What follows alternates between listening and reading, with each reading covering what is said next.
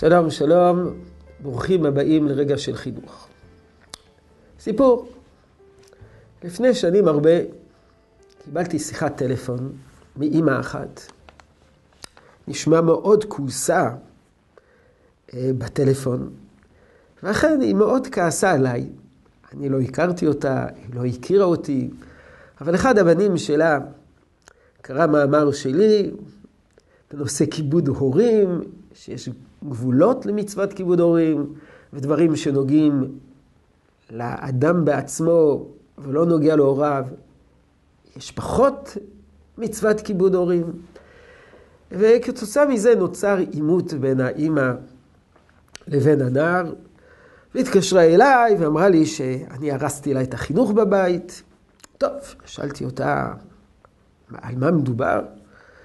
אמרה לי, הנער עבר את כל הגבולות, ואני כבר לא מוכנה, הבית שלנו לא ייראה כך, ואם זה לא מתאים לו, אז שיחפש לו מקום אחר. אמרתי, מה, על מה מדובר? היא אמרה לי, ההופעה החיצונית שלו, שיער שלו ארוך, הבגדים שלו ממש לא מתאימים לבית שלנו, יש לו כיפה קטנטנה, זה לא החינוך שלנו בבית. טוב, אה, שוחחתי עם הנער. שאלתי אותו, מה אתה עושה? אז הוא מספר לי, אני לומד בישיבה. אמרתי לו, ישיבה תיכונית? הוא אומר, לא, לא, בישיבה. אני שיעור א', שיעור ב' בישיבה. אמרתי, טוב, ואתה אוהב ללמוד תורה? אוהב ללמוד תורה? אז מה הסיפור עם הכיפה הקטנה שיש לך? אז הוא אומר, מה זה נקרא כיפה קטנה? כל התלמידים בישיבה, זה הגודל של הכיפה. אצלנו בבית יש כיפה ענקית. אני לובש כיפה כמו כל התלמידים בישיבה. והבגדים שלך, כמו כל תלמידי הישיבה. והשיער ארוך שלך, אין לי שיער ארוך. הבנתם? לאימא היו קריטריונים מסוימים, אה, שביניהם היו מאוד מאוד חשובים. היא לא התחשבה בסטנדרטים המקובלים בחברה. הנער הזה, נער בישיבה, אוהב ללמוד תורה, רוצה להתמיד בתורה.